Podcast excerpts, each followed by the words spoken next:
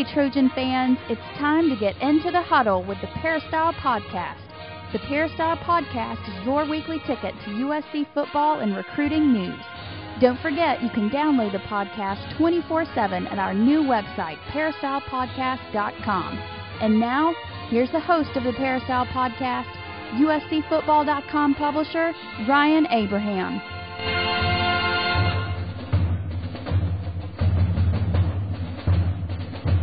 Hello, Trojan fans, and welcome to episode number 184 of the Peristyle Podcast. If you don't know, the Peristyle Podcast is our weekly internet radio show talking all about the USC Trojans. We've got a great show for you this week on the podcast. We are going to be NCAA free for the first time in I don't know how long. We're going to talk about the USC's Trojans' first game against Minnesota. We've got some recruiting talk to get to as well.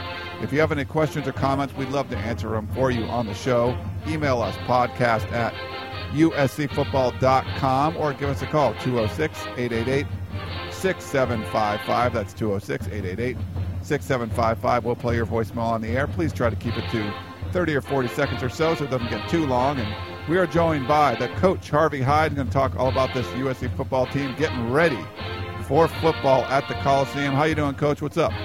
I'm doing great, buddy. I tell you, we're getting closer. This is my last couple of days off, if you call them days off, and uh, getting ready for the game Saturday at the Coliseum. You know, the first game of the year is really exciting when you go to the games and when you're a football player and a coach, but you really don't know what to expect, how good you are. You know, you've worked the whole off season and getting ready for the opener, especially when you have a new coach uh, bringing in Minnesota, Jerry Kill, and you don't know exactly what he's doing to prepare for you. So you try to read and find out what you can find out from the releases, and maybe you exchange films from the spring or a fall scrimmage. It depends what the coach's agreement is, but uh, it's always exciting. The opening game is always exciting. Not that they aren't all exciting, but as a coach, you really want to see what's going to happen. And uh, I think it's really great. Uh, I know as a football fan, uh, you would you expect the same. You want to go out and see just what's going to happen. And Saturday, college football opens up, and well, it opens up on Thursday. I think there's five or six games on Thursday that you can watch, but on Saturday there's three or four great games that you can watch, and you all sit down and just see, okay, what's happened? How do these players play? Who's made a big improvement? What about the new schemes? What about the offenses and defenses? Who's who's a standout player, who's improved the most, or who are you a little disappointed in, and it, it's just exciting. The whole thing's just exciting. The opening game of the year. It certainly is, Coach, and I know USC fans, especially with all the, I'm not going to say the word, but all the talk with the sanctions and everything. Now they're ready for some football, and I think they're they're going to be ready. The Trojans look like they're getting ready. We're going to talk about the team and how they've been looking and the depth chart that was released uh, just yesterday. We're going to talk about that and the team captains. I wanted to thank our sponsor, Southern California Tickets. Go to sctickets.com if you need tickets. USC has three home games in a row, Coach. So if you need tickets for any of those games, Utah, Syracuse, Minnesota, give them a call, 1 800 888 7287, or go to sctickets.com. Hook you up. Three home games in a row, Coach. It should be fun, and uh, USC fans, should be a good time for them. I think they're ready for some football, get out of the gate here, see some action at the Coliseum if USC can get off to a, a hot start should get a lot of momentum and it'd be a fun season to watch. Well, I think you have to get off to a great start. You know, you've been working all year. Uh, you know, your your bowl games really are each individual game you have. It's a chance to get out and perform and play and and uh, get better every week. And and you got to look at it that way. How can we get every day a little bit better in everything we do as a unit, as a team, as an individual? And you got to look at it that way and and that's exactly the way I think the Trojans can be real good this year okay? We haven't got into that or talked about it but they have the potential to be really good. So when we get into you know the the season and the teams and so on we can talk about that. But it all starts with the first game and performance and keeping it simple and execution and and get that killer attitude and make the Coliseum the lion's den where people are intimidated again to come into the Coliseum, start to walk with that swagger that you had. You got to bring the swagger back, and then all of a sudden it feels real good about what you're doing. Certainly does, Coach. And the first thing I wanted to talk about was the captain. So was that practice yesterday, and Lane Kiffin announced that the captains were named, that they are elected. Uh, the the players actually vote for who the captain should be, and there's two. Juniors, two seniors, two offensive players, two defensive players. You got Matt Barkley, who's the captain again. He's obviously a junior, and you got Rhett Ellison on offense, senior listed now as a starting fullback, even though he's been a tight end. So we'll see. He'll be playing a bunch of different positions, and then uh, T.J. McDonald, the junior safety, who's definitely been a leader uh, for this Trojan team, and Christian Tupou, who's back from his injury. He's a senior on the defensive line. So uh, I think it's a good mix uh, of you know juniors, seniors, offensive, defensive players, and, and some good leaders for the Trojans. They'll be captains this year in 2011. Well, I think it's great. I tell you, the team uh, vote for this, and I think that's important because the team knows who their leaders are, and uh, I think that it's a real honor to be listed as a captain to have that leadership ability and talk to the team and inspire everyone and make sure everyone stays in line and gets ready to play and so on. So being a captain is a real honor. And uh, you have to understand it as that and understand the responsibilities of being a captain. I think that's really the number one thing, and I'm sure Coach Kiffin and their coaches talk to their captains about this. You know, there's a lot of things that happen in locker rooms or happen with the locker room lawyers and so on and other outside influences that captains have to be able to maintain the discipline of making sure that no one does anything that's stupid and uh, and these captains have to be able to to control a player. And when a player elects a captain then that player is saying you are a leader you are our leader. Yes you do have status over me. Yes when you say something i should listen and so on. So uh, I think that you've got some guys that can be some enforcers, and it's very important that you have some enforcers and guys they expect that can lead you and, and they respect what you say. So, uh, as a captain, I think it's important, uh, and I'm, I'm glad to see them pick these four guys. Congratulations to them. Yes, congratulations to all those four guys, and they'll they'll have a uh, service team captain every week too. So we'll see who kind of jumps out and does that. It's an honor that that guys, uh, some of the walk-ons usually get, so it's fun for them. Uh, let's talk about the depth chart a little bit, Coach. It's uh, it. uh, Michael Lev from the Orange County Register, who's a, a friend of ours, and uh, he's a great he's a great writer. Um, he, he, said that USC just released. He tweeted something along these lines. I'm just paraphrasing that USC released their depth chart and has more oars than a regatta. Um, so this kind of referring to there's a lot of positions that they don't name a starter, they name this guy or this guy or this guy. And there's some spots where there's four guys listed as oars. Um, and, you know, returners, there's a whole bunch of oars. Uh, tailback, there's four oars. Left guard, there's four oars. Um, it's kind of, did you ever release a, a, depth chart kind of like that where you didn't really have to make a decision? You just kind of said, oh, it could be him or him or him or him? Not really. Uh, uh, maybe one or two. I think that's an indication that you're either really good at that position or you're not very good at that position because uh, basically, you know, when you're that close in competition, then you've got to make a decision and you're not quite sure who that individual is. So I would think that it's because they've got good competition. Uh, I wouldn't look at it as a weakness at USC. I would look at it as a strength at USC.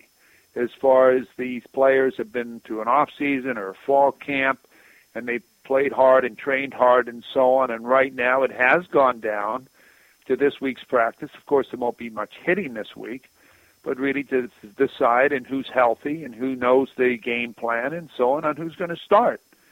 And I think you get a good week of practice out of guys by doing this, but I don't know if it helps you as far as the continuity of your substitution, as far as getting polished because you got a lot of guys running in and out and who's going to be number one. I, I would like to, by this time of the year, be able to have very few oars because you want to be able to get these teams and the units and you want the timing and everything to mesh and so on and substitution so that everything goes smoothly. So uh, there are a lot of oars, and I would like to look at that as the stre- a strength, not a weakness. Okay, well, let's talk about some of those oars. I mean, there are some locks. Uh, we'll look at the offensive side first. I mean, obviously, Matt Barkley um, is the starting quarterback. Interestingly enough, they list John Manoogian as an or with Cody Kessler. Uh, and then Max Wittek. So I thought that was kind of interesting. He Manoogian hasn't really been getting any reps in practice uh, with you know, you know with the first team or second team or anything like that. He's been running other drills. He's running the scout team right now, but I think he knows the offense well enough that they're listening to him as an or. But I thought thought that was curious that he wasn't getting many reps. But Rhett Ellison is the standalone fullback, um, and you have Kevin Graff as a standalone right tackle, Khaled Holmes as the center, Matt Kalil as the left guard, and Robert Woods as the split end. So I think all of that kind of makes sense. Um, some of the other positions are, are, a little more interesting. Left guard is one that uh, Lane Kiffin's been talking about quite a bit. The, either guard position hasn't really uh, sorted itself out yet, but left guard especially. Uh, Abe Markowitz, I think, would be the starter there, um, but he was he was in a boot the last week or so, so it's been interesting for him. But they list Jeremy Galton, Martin Coleman, Marcus Martin, the true freshman, and Abe Markowitz, all as potential or starters. And I don't know, Coach. Do you, I mean, do you do you want to see the offensive line kind of shaken up? I mean, uh, like the, the depth chart shaken up because even at right guard, John Martinez and Aundrey Walker are both listed as co-starters on that side. I think. I mean, Martinez has probably got the edge there, but um, so far, no definitive plans in place for either guard spot. Well, when I look at that and, and listen to you explain it, I think basically when you look at Marcus Martin, they'd love to redshirt him. Okay, they'd love to redshirt Walker. They'd like to love to redshirt as many of their younger players as they can. And the reason you have ors there, if Markowitz can start and he's okay, there's no or. There's no or. He's starting, and Holmes is the center, and Martinez is the right guard. Now, if Martinez gets, uh, or if Holmes gets hurt, then Markowitz or Martinez go to center and you and you move up someone. That's why you have a lot of ors at a lot of these positions. But if you you know look at a roster in the NFL or anywhere else, the guys are interchangeable. So that's why I would feel there's a lot of ors there. Now, if Markowitz can't play, then you have to make a determination on who's going to be the starter. If he's injured, then you've got to have another or on who's going to be the backup at the center position. So that would probably be Martinez over there. He'd probably go to center if Holmes got hurt. So a lot of these ors are indicating if someone goes down or if someone can't play. And also Martin Coleman would probably move up at the guard if if Markowitz can't play. Uh, Marcus Martin probably maybe is a third, but would you want to play him? Would you want to burn a redshirt year on a kid being a backup when he has the potential of being a great player? Myself, I would try to get through this season hoping we don't have any injuries or SC's offensive line or anybody gets hurt seriously enough to miss a game where you can get through and not burn a redshirt year on any of these great players. Now, of course, if you have a position where you have to burn a redshirt year on a freshman, where you need to really have someone take a guy's spot, a, a senior or junior or somebody that is getting dominated and can't play, then you got to burn a redshirt year. But you got to win. Every year you have to win. It isn't like we're we're waiting for next year. You got to win this year. There won't be a next year. So a lot of these ors are because of interchanging. If someone can play, if someone goes down, in those type of situations, as far as I feel in the offensive line. Now at quarterback, since you brought that up, I think I've been mentioning that on the podcast. I didn't mention it much this fall because I didn't think there was any reason to do that. But I was wondering why John Manoogian wasn't getting any turns because probably right now he's the most experienced quarterback next to Matt Barkley on the football field. He's been there. He understands the playbook. He's very intelligent. He can execute. And then when you watch him throw the ball, no one has never said he can't throw the football. He can throw the football. And if Matt went down during the game, I'd feel more comfortable. This is me, Harvey Hyde, not anybody else. Of a of a guy that's been around four years, going in and running or executing the offense with what he knows and how he can get the team lined up, and the kids all know him and like him and get him out of the huddle to win a football game. You don't want to burn a redshirt year on either of your freshman quarterbacks if you can help it. You really don't. So uh, it's not a surprise to me he's at number two. In fact, I said it on one of my other shows that I did in Vegas that I'm very surprised that he hasn't been getting more turns as far as in practice because he's been running the scout team, giving them a good look. Because I think legitimately he would be the best to be the backup quarterback if Matt goes down at this time. Now, we don't want that to happen or even think it's going to happen. But I would think right now he's the most ready to play if something happened to Matt Barkley. I agree with you, Coach. And it, it, it's interesting what you said about the freshman offensive lineman. Walker really is like the number two guy. I don't know if he's going to have the luxury to be able to redshirt, but uh, what Lane Kiffin had said when you're talking about freshmen and veterans, he said if freshmen are, are even with any of the veterans right now, most likely they're going to pass them because if they've, you know, the veterans been here for a year or two or three or however long, and you have a freshman that's already that good, they're just going to get better. And I thought that was an interesting way to, to look at things. And he does want to redshirt some guys if he can. I mean, just because of the, the sanctions coming up, three the next three years, uh, recruiting classes are going to be limited. So any guys you can kind of stockpile is not a bad thing. But he knows, like you said, if someone can help you win right now, you need them in there. You need to help them win, and you know, just just being able to win on the field is going to help you with recruiting over the next few years as well. No, I agree 100%. You know, you don't put a freshman in unless he's going to be a starter. Eventually going to be a starter. Then he's going to start the whole season. So uh, if you feel that strongly that he can play, then the only way he's going to get his experience is play now. Play against Minnesota. Play against Utah. Play against uh, Syracuse. Because you got to have him ready to play against Oregon and these other schools, Stanford and so on, Arizona State coming up. So if you're going to be your starter, give him turns and get him going. Otherwise, get the guys in there. that are going to play and make them a unit. And uh, let's see. Let's finish up the offense. Uh, one other interesting position. Well, there's two more at flanker. They have Brandon Carswell, who's played really well this fall, uh, as a co-starter with Marquise Lee. So I thought that was interesting having a true freshman like that jump up there. He's actually played, I mean, extremely well. I can't. It just the he makes great catches each and every week. He just seems to be playing without any regard for pressure or expectations or anything. He's just out there using his athletic ability and playing really well. Then at tailback, everybody's listed as a starter. Dillon Baxter, Curtis McNeal, DJ Morgan, and Amir Carlisle. All have had good flashes, and maybe no one's taken the reins and run away with us. Some guys have been banged up, but those are two more interesting positions where we'll see who ends up starting and, more importantly, who ends up getting the most turns. Well, you know, you got a lot of oars there, and uh, you know, that makes good morale, but I don't know if it makes good sense. What I mean by that, and I'm not trying to criticize, I'm just giving you my point, uh, opinion. Timing is so important with the offensive line and running backs as far as being able to hit a hole or they know the timing of a back and what the moves are of a back and what he does and so on. And the back gets a lot of looks at exactly who to run behind and what's going on. And when you pass block, you, you get an idea of what's going on with the defense. You read the defenses better, and so on. You get a feel of the game. Now, when you're going in and out every other play or every two plays or whatever, I think it it it, it gives you a sense of not being comfortable. I guess that's the best way of saying it as a as a player. You don't really get into the rhythm of playing football. Now, uh, if they're all equal, then pick one.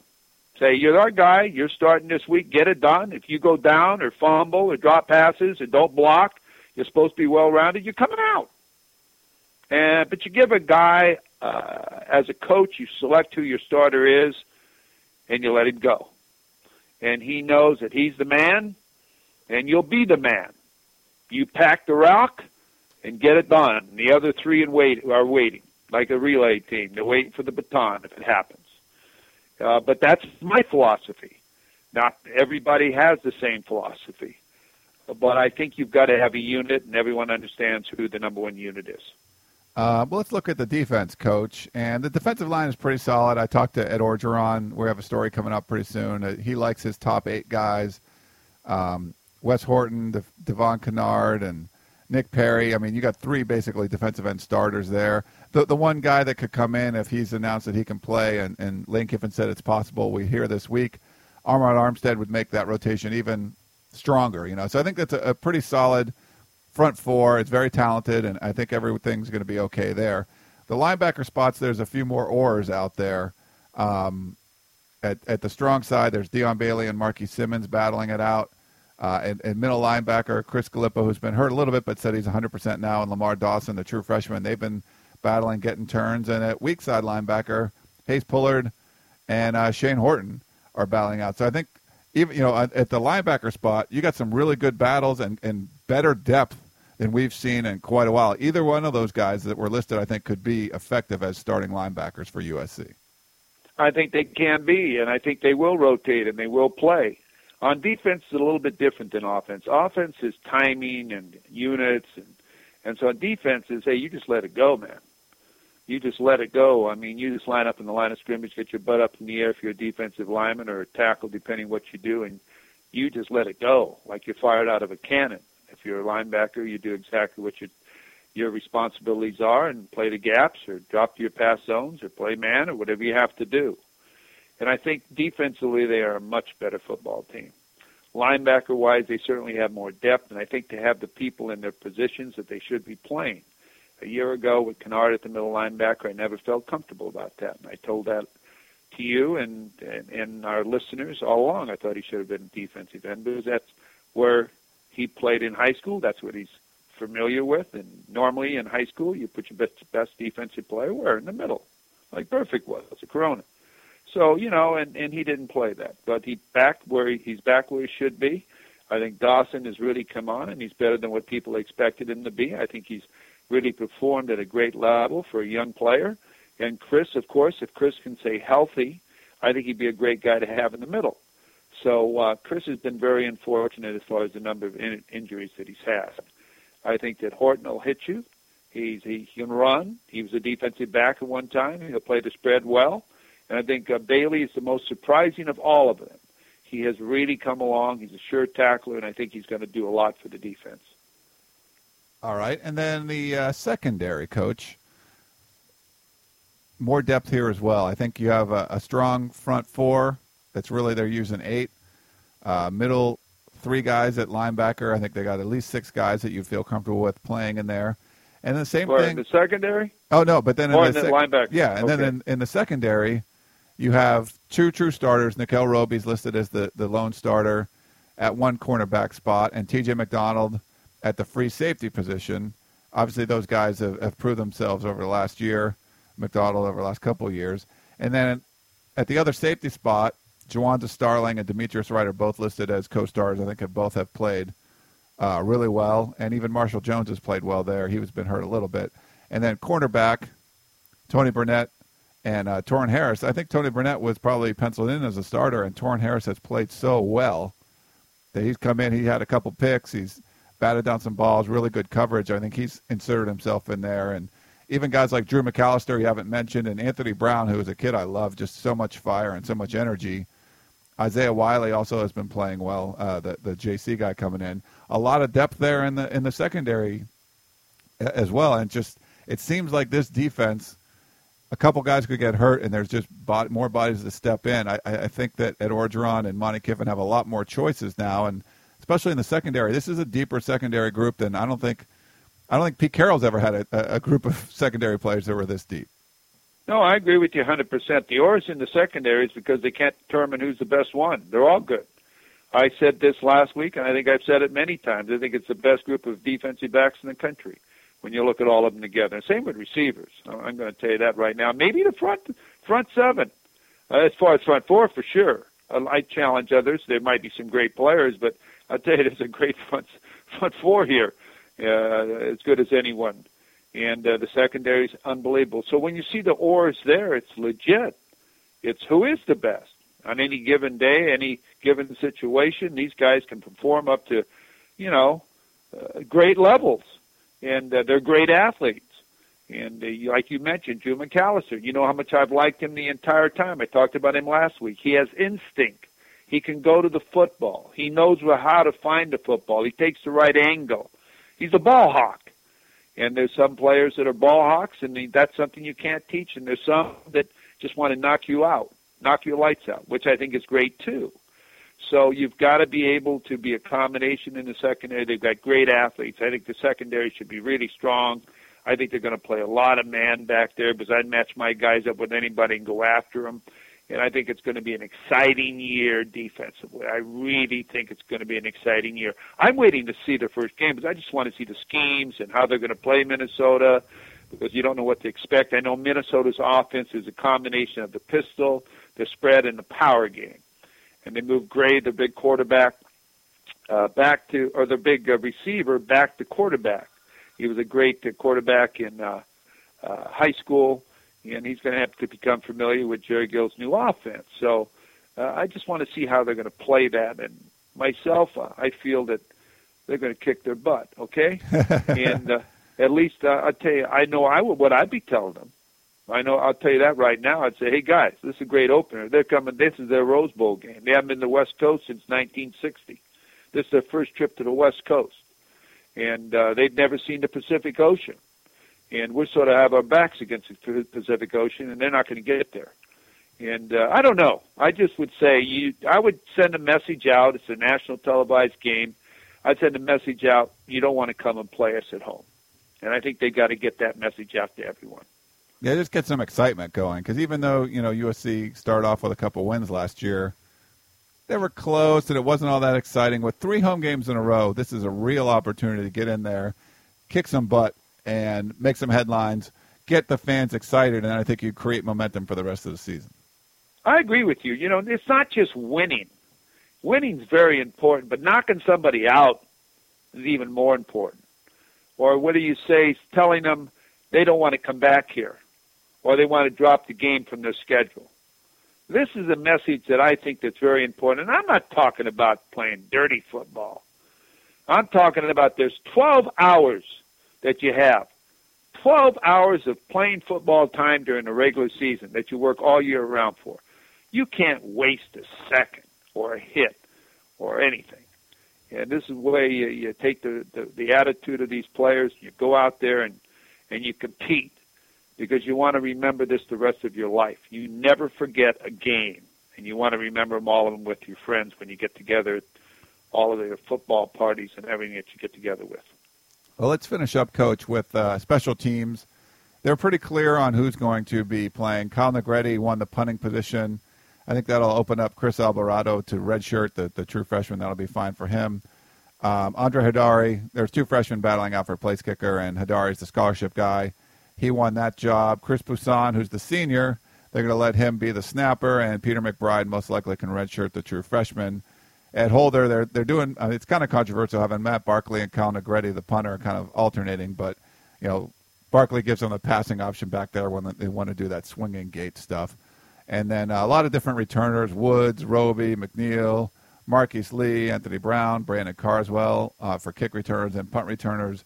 Robey and Woods back there, McNeal and Carswell, some similar some similar names, but it should be you know interesting. I think special teams are going to be better this year, and, and you know, one more year under John Baxter, just the way he gets these guys prepared. I think they were pretty good last year, and they could be even better this year.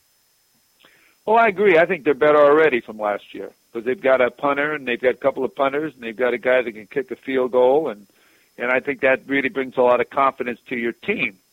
Kyle Negrete, I tell you, I think it was a smart move to start him because you can redshirt your freshman punter and you don't burn a year. You got to think about this. You've got to keep your players around with the certain certain uh, with the situation the way it is now. I don't agree with Matt Barkley holding uh, on PATs. Uh, I just think that if someone wants to take him out, they can take him out. And I'm not talking about it legally. I'm just saying you're down there holding the ball. If the ball rolls around, it's free. Somebody smacks you. So uh, I think Kyle could do that. The swinging gate's very important. I ran the same thing when I was coaching. Okay, but uh, I never had my number one quarterback doing that. I had my number two quarterback doing that because it, it's just a chance. I didn't want him out there.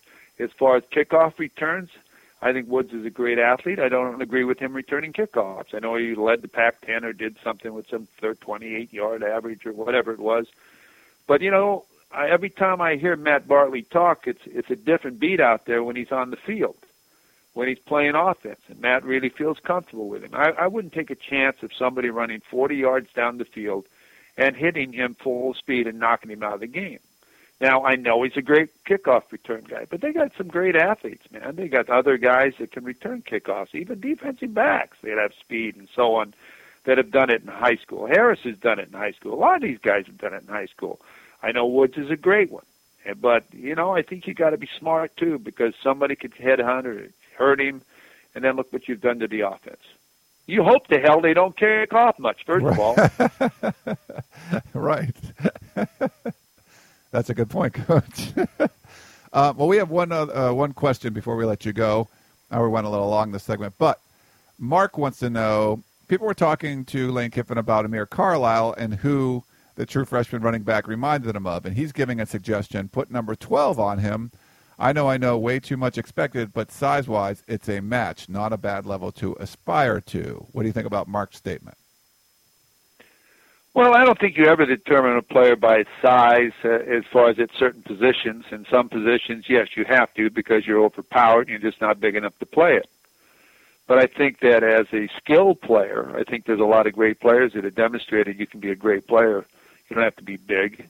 You have to have big a big heart got to be able to use every bit of your ability and and uh, I tell you, a, a player can really uh, dominate when you're when you're quick and and, and elusive and, and run well and stop on a dime and cut and so on. And Carlisle's a, uh, he's going to be a good player. To compare him with somebody right now that that has played at SC or somewhere else, it's hard to do. Was he was, was he hadn't done anything yet? I mean, to compare anybody with anybody yet that are young freshmen. It's hard to compare them with because they've been practicing, but they haven't been a, in a war yet, and they've been in training. So, uh, yeah, I think he's got great potential. I really do. I'm glad he's at USC and he's not somewhere else because I, he's a good enough player to beat you. I just want you to know that. I think it was a great recruit, a great find. Uh, he'd have to be for me, and I'm going to be honest with you. He'd have to be better than the others, so I'd redshirt him uh, I'm just telling you, you got to keep these great players around. You can't burn them on ors or nor. You got to have great players in your program. They get another year of education and so on. Kids have got to understand. They can graduate and go on to their graduate work. And this kid uh, could do that. But I'm not saying he is going to do that. I'm not saying he's not good enough to play. I'm saying he is good enough to play. But you got to decide who's going to play. Yeah, and I, I, you know, Charles White, obviously a great back. We'll see. Let's let's, let's watch Charles him. White. I mean, you know, how can you compare him with anybody right now? you can't. Pretty hard. All right. Well, Coach, hey, great stuff. We really appreciate it. In our NCAA free version of the podcast this week, we are so ready for football, and we'll be looking forward to talking to you next week. We can actually talk about what happened on the field. Thanks again for joining us, and uh, we'll talk to you next week. And again, let's thank Southern California Ticket Service because if you want a ticket on the 50, you call Southern California Ticket Service. Actually, I have, a, I have a friend called me the other day. They need six tickets, so I'm about to call Southern California Tickets myself right now. So once we get off the phone, Coach, I'll give him a call. And uh, thanks again. Tell him hi for me. Tell him hi. I will. Tell Curtis hi. Coach Hyde said. Coach Hyde said hi. Uh, everyone else, we'll be back in 30 seconds talking with Gerard Martinez. Got a lot of recruiting questions to get to. Stay tuned for that. Meet us on the other side of the break for more of the Peristyle Podcast. Tickets, tickets, tickets. SC Tickets is your concert, sports, and theater ticket source. We have the tickets you need to any event worldwide. Football tickets are now available. Call SC Tickets now at 1 800 888 7287. 1 800 888 7287. That's 1 800 888 7287. Or visit us on the web at sctickets.com. SC Tickets, concert, sports, and theater. Now return to the Peristyle Podcast and your host, Ryan Abraham. Welcome back to the Peristyle Podcast. We are joined by USCFootball.com national recruiting analyst Gerard Martinez on the line, talking some USC recruiting in our NCAA free version of the podcast. Gerard, what's going on? How you doing, man? Doing well, man. It's just uh, the podcast every week is like Voltron. We all join together to become this bigger thing than us.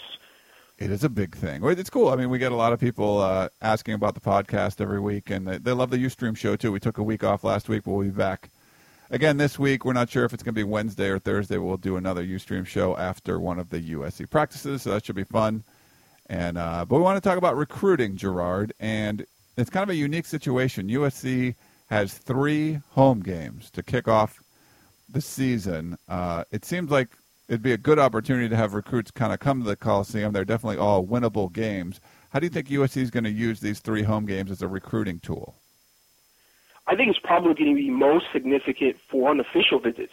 You've got three home games, and then you pointed out there are three games that USC can win. So you're not only being able to set the tone for the season in terms of your play on the field, but you're able to set the tone with the recruiting process with local recruits. Everybody gets swept up with all these guys coming in from out of state and you know what's this kid from Florida, what's this kid from New Jersey, you know is USC going to be able to have a shot at them? Are they going to bring them in on an official visit? You know those official visits are obviously important, but to be able to have three weeks where you can get in with these kids locally. Uh, two guys at USC's really hard after that they'd love to bring in three weeks in a row would be Ellis McCarthy, 6'5", 310, five pound defensive tackle from Monrovia, California, a guy that they're recruiting really hard that's looking at Cal and USC as his top two with a top six of UCLA. He's got Florida in there, he's got Washington, he's got Oregon in there. Then you've got Kevon Seymour, who's a four star cornerback from Pasadena, who they brought in and they got to at least bring in during fall camp practice uh, but they didn't really get to bring him in much during the spring. And it's a guy that a lot of people kind of thought, man, maybe he's going to commit to USC during the summer. He didn't pull the trigger. That's a kid that maybe you can kind of push over the shelf a little bit. Maybe you can get that commitment early in the season with a couple good visits to campus, get him on campus for the unofficial visit, get him to the game, get him in the locker room, get him to see the pregame prep. I mean, really, that's probably the biggest factor for USC in gaining commitments is just the coaching staff and, and how charismatic they are, the way they prep the team before the games, and just the intensity of the Coliseum. And to have three weeks like that, you know, three weeks in a row that's very significant just because it's been so rare. I mean, usually USC's got one of these big time games at home, but then they're usually off on the road playing some out of conference games. You know, this is three weeks in a row where they're able to kind of set that tone and establish uh, a little bit more rapport with some of these kids, having an excuse to bring them in on campus. Uh, all right, well, we'll see what happens. Three weeks in a row. I mean, the coaching staff around here hadn't really had that kind of opportunity before, so we'll see what – kind of prospects come in there and how it works out. We do have a voicemail question for you, Gerard. So let me play that one. Here you go. Uh, JD from DC got a question for Gerard. Gerard, uh, kind of curious where you think uh, Kevin Seymour is at at this point. It seems to me he's only seriously looking at the two LA schools now, and I don't see UCLA having a better year than USC next year. What do you think's holding up his uh, commitment? Uh, he's more a cornerback, isn't he? So whether McDonald goes pro or, or, or not won't impact on that, right? And uh, same thing for Bowman. Uh, uh, I was just curious what your thoughts are. What's causing him to not pull the trigger at this point? Incidentally, we just had a update on Kevon Seymour. It's Kevon, not Kevin. Kevon Seymour on the uh, site this morning, so we can you know go ahead and point to that because that probably answers a lot of the questions uh, that were asked in that question. I think to sum it up, uh, the one thing he wants to do is he wants to take visits and he wants to be sure of which school he wants to go to. Uh, the most recent thing that's kind of sort of popped up is his twin brother Keon is also being recruited for baseball and doesn't have any scholarship offers right now, but UCLA has come in and started talking like they may offer Keon for baseball if they can get a commitment from Kevon in football. So that's kind of changed the landscape a little bit. I think he's starting to look at that and see, and maybe he can get a package deal uh, to go to college with his brother, and obviously that'd be pretty, pretty significant for the family if they could get a two for one there. Um, you know, whether his brother is good enough to get offers from other colleges. Uh, at, at this point, only Utah and UCLA have even talked about offering, um, and uh, it's kind of a wait and see process with USC. It's been brought up, the subject has been broached, but there's been no real feedback, at least from USC, on Kevon's part as to whether they're going to recruit his brother for baseball. So I think that's a factor. Um, I, I think he just wants to wait, and he just doesn't want to be that guy that commits and then takes his visits and then decides he's not sure. It's not really between USC and UCLA right now. That's a factor that's playing for US UCLA, excuse me, but it's really the only factor that's playing with UCLA. His twin brother playing baseball. Uh, he didn't really have a lot of other things to say about UCLA. I think Washington really is kind of the school there that uh, might play the biggest factor as far as being the number two with USC. Um, he has a really good relationship with Demetrius Martin. USC fans are probably familiar with Demetrius Martin. He was a grad assistant defensive back coach at USC for a while under Pete Carroll, and uh, is a guy that's being recruited in the LA area really hard. He's a really good recruiter, and he happened to go to Muir High School.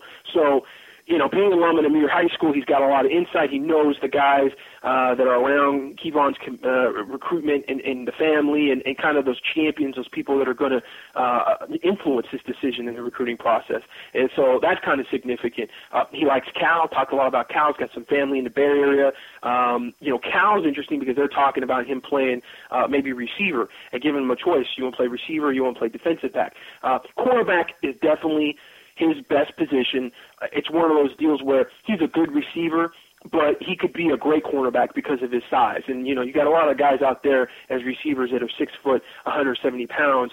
Uh, you tend to think that that kind of size, that height, that cornerback makes him a little more special, a little more unique on the defensive side of the ball. So you know, right now he is USC's number one target by far, the only guy at the cornerback position in California to have a scholarship offer from USC. Uh, quite frankly, he seems to be the only guy really in the country that they're really focused in on. And again, going back to the first three games of the season for USC being at home, you know, compared to UCLA, UCLA, they've got to go to Houston in the beginning of the season. That's a game they could lose.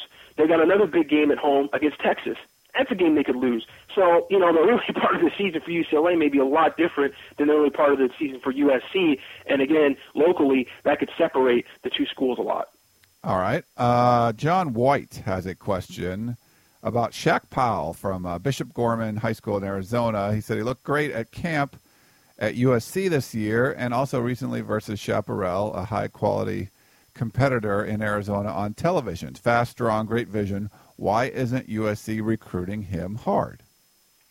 Well, I mean, I'd have to take your word for it that he looked good in camp just because we weren't allowed to be at the Rising Stars camp, so we couldn't really evaluate guys. I know he did well at the Nike camp, um, but it was a group of it was a pretty poor group of running backs in, in terms of uh, uh, guys that you're looking at to be kind of single feature back types that really that's where USC is at this point. They're looking for a guy that's really got to stand out. Um, they don't have a lot of scholarships to give. Uh, obviously, with uh, Jahleel Pinner, uh, the 6'1", 235 pound, kind of sort of fullback, running back hybrid from Mission Viejo committed, and then they also got Kelvin York, who's a 5'11", 225 pound running back committed from Fullerton uh, College. They've got two running backs in this class. Both guys are power backs.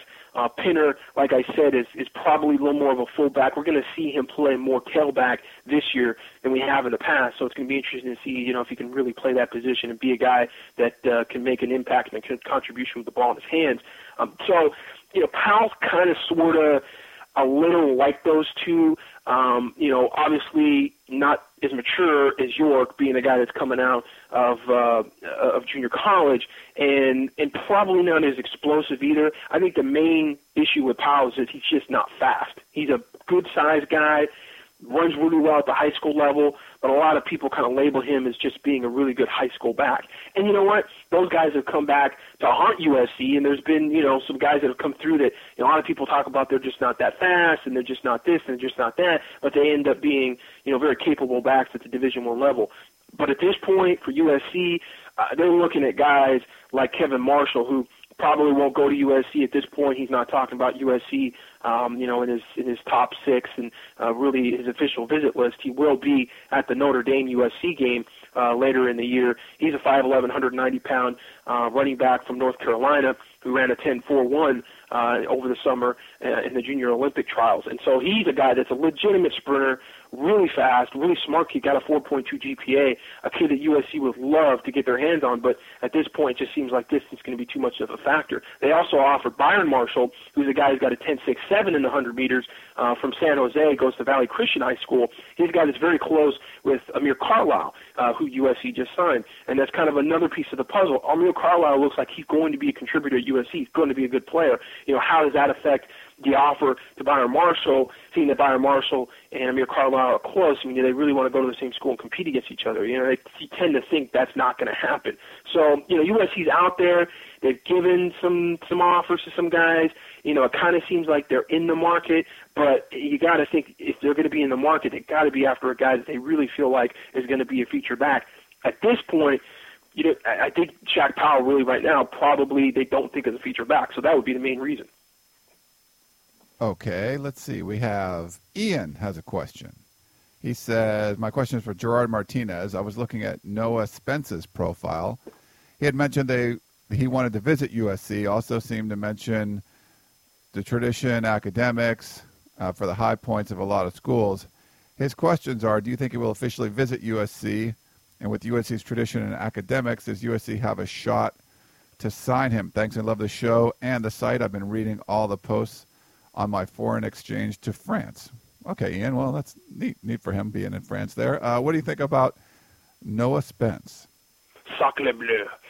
I think that uh, they're going to probably get a visit from Noah Spence, and he's talked about it. He says USC is one of the schools that he definitely wants to officially visit. Um, you know, his factors and interests do seem to line up well with uh, USC as a university whether they have a real shot at him or not, I, I'd say it's a long shot right now. Um, I'm hearing that he's probably going to stay closer to home.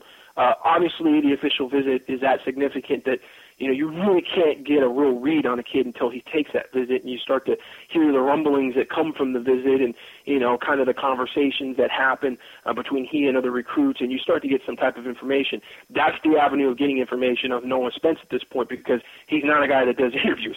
So it's, you can't really talk to him and get a vibe for him. We've never spoken to him, never been able to get him on the phone uh, to do an interview. Uh, I think you even tried to call him a couple times, Ryan. Uh, just doesn't happen. It, yeah, so it's it's so it's hard for us to to really get any kind of vibe or any kind of read on him personality wise. So it's going to take that visit before other people, you know, that we can talk to, kind of get a vibe on what his personality is and whether he's really a guy that can go cross country to go to school. Um, I think that official visit, if it happens, is probably going to be during the season. He might be one of those guys that USC brings in, and, there, and there's only a couple kids that they bring in for an official visit. You know, maybe during the Washington weekend, uh, or, or kind of one of those off weekends where you know they could just bring in a couple guys and focus on those guys. I think it's probably going to be a lighter year for official visits throughout the year. Um, it's kind of hard to get a vibe on. I, I think they'll probably bring in some guys that are already committed to other schools. Uh, I know that there's some guys that are already talking about coming in officially during the season that are committed to other schools. Um, but you know, this is a short year for USC. They don't have the full ride of scholarships. They certainly don't have the 30 plus that they were trying to get last year. Um, it's going to be below 20. We know that. So, you know, we kind of have to see how it goes as far as uh, the amount of official visits they bring in during the season and um, kind of how things shape up towards the end of the year after the season because that's when USC really has to make sure that they are you know they're exact in their numbers. There's no there's not much give as far as you know how many guys they can take you know over or under. All right. Um, that's all the questions we had, Gerard. There were a few others. I just want to do a little housekeeping here. Uh, Dave, Mark, Marcel, uh, all sent in questions about the NCAA, but I just kind of made the executive decision. We are going NCAA free this week, even though Mark Emmert just gave a, an interview to the LA Times, a few questions, and a more baffling statements. It's just tough. I know we have a lot of questions, and I do apologize for the people that are sick of hearing about it, but we get so many questions every week, it's hard to ignore it. We just wanted to do – an NCAA free one. I, don't think you disagree with that, Gerard, do you? No, no. I mean, I'm tired of trying to explain uh, the NCAA's rules and regulations and how it affects USC with recruiting. But unfortunately, it uh, it goes one and the same now. And you know, Trojan fans just have to realize that's part of their sanctions. Uh, you've been sanctioned as a fan base. You know, it's not just the school, but you as a fan base have been sanctioned, and your sanctions is that you have to listen to sanctions it keeps getting worse. And, you know, Dan's been a, a big champion of this. And uh, Jay Mack wrote in LVUSC, he said, I just, a note, thanks for hiring Dan Weber. I really like his style of writing. He tells it like it is. Back when I lived in Riverside, I used to read him in the Press Enterprise. You can tell he has the chops of a professional beat writer, which I believe is one reason why he's so disgusted with the NC2A. He's been around the block enough to see right through them. He knows how organizations like that work. In any case, his War Room article last Friday was right on the money. I think it st- struck a chord with a lot of peristylers. And it was funny, though. It was a really big war room last two weeks, Gerard. We've had like 4,000 word war rooms, and maybe about half of it was about the NCAA, but there was a lot of good recruiting stuff and, and team stuff in there as well. But we still got, you know, there's a lot of people that loved it, and there's still some people that are complaining because, well, there's too much NCAA talk. There's, I mean, it, but it's like you said, it's there. It's hard to ignore, and it seems like something new happens each week. If it's Lane Kiffin being cleared, or uh, Mark Emmert giving another speech, or Paul Dee putting his foot in his mouth. I mean, there's just new stuff happening each and every week. Let me make a, a very bold prediction here. It's not going away. Uh, the stuff with the NCAA is not at an end um, it, it, there's going to continue to be a lot of subplots and things to unfold with this. And it's not just going to involve with other schools, but it's going to involve USC directly. I mean, people know that, uh, you know, the Todd McNair lawsuit is on the horizon.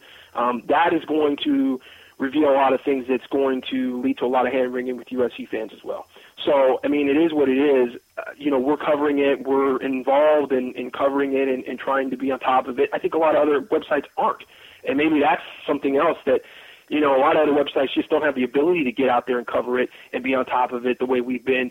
And it's like night and day. So when they come, when they come to the Peristyle, they're like, wow, there's it's just like, can we stop talking about? You guys are all about the NCAA. It's not that we're all about the NCAA. It's just that you know we do have that avenue. We do have some sources, and we and it is significant. I mean, it's a big deal there was a lot of things that the NCAA did uh, with USC which were unprecedented. And um, and like kind of pointed out with Dan. Dan's been around, and Dan has seen it. And I think if any of the other beat writers in Los Angeles were a part of the site and were a part of some of the coverage and, and some of the investigative uh, aspects of the of the case that we've been involved with, they would probably have the same reaction. And, and it's just, I think, with the mainstream media, there's not a lot of people that really are educated about what really happened with USC, what the case was really about, and really know the details. Because if you start to know the details and you start to really get into it, it is that much more shocking. So obviously, the result of that, us being journalists, is to write about it. Right, and hopefully that doesn't count as us talking about it, does it? Crap. yes, it does. Man, we tried to go NCAA free, but we really, yeah, it's hard to do. But it does, you know, when we talk about recruiting, it's going to be affecting USC recruiting over the next several years. And even after the sanctions are cleared, it's going to be a challenge. You know, you got three years, class of 2012, 13, 14. That class of 2015 is important because you're going to try to get the scholarship numbers back up into the 85 range. So it's going to be a big class, and uh, it, it's going to be a challenge for the next several years. And you know, the, the, good thing is Lane Kiffin does have a plan in place for it. And now that there's no not going to be a show cause penalty against him, he'll be able to recruit freely over the next several years, and then it shouldn't be an issue. I mean, he'll he'll try to stick to his plan of how he's going to get the, the Trojan program through all this. Well, that's the thing. Is, is Lane Kiffin? I mean, and I've said it before, but there's really not a better coach in terms of strategy, calculation. He's a really, really smart guy that sees a lot of the angles, and it comes back from him being a recruiting coordinator with USC. And you know, you talk to a lot of the coaches that uh, coach with him on those teams that he's not coaching with anymore. They really rave about him. They really rave about his ability to, to see those angles, to, to see a couple steps ahead, and that's really what USC needs. They need that. They need a guy that can play chess, but they also need a guy that's a grinder and that's ready to work and ready to uh, push through all this stuff. And he's pretty much done that. You know, he's had a lot of hurdles thrown his way, and he's overcome all of them.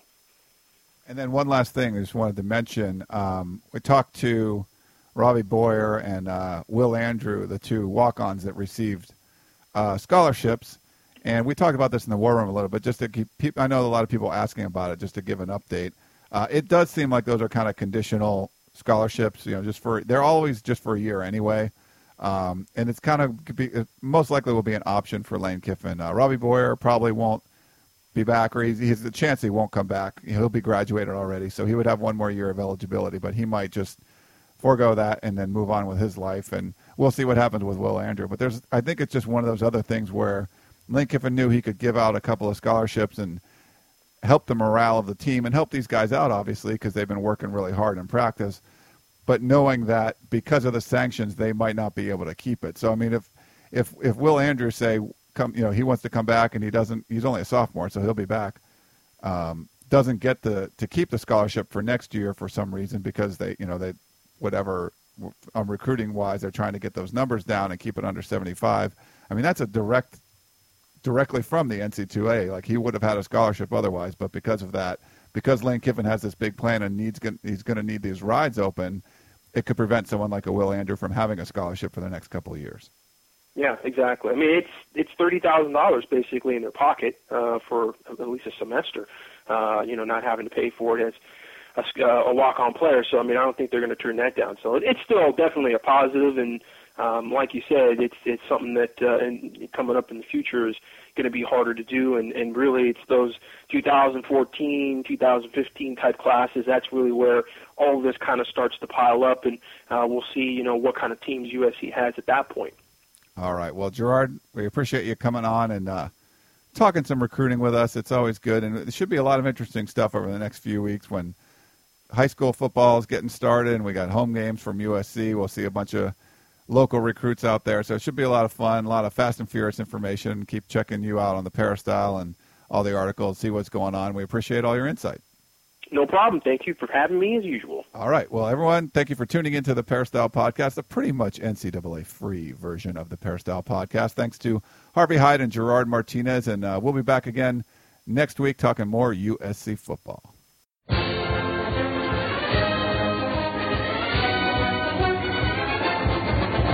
You've been listening to the Peristyle Podcast presented by USCFootball.com. Be sure to tune in next week for the latest news on Trojan football and recruiting. And don't forget, you can automatically download the podcast directly to your iPod or MP3 player for free. Just click the iTunes link on peristylepodcast.com or search for Peristyle Podcast at the iTunes Music Store.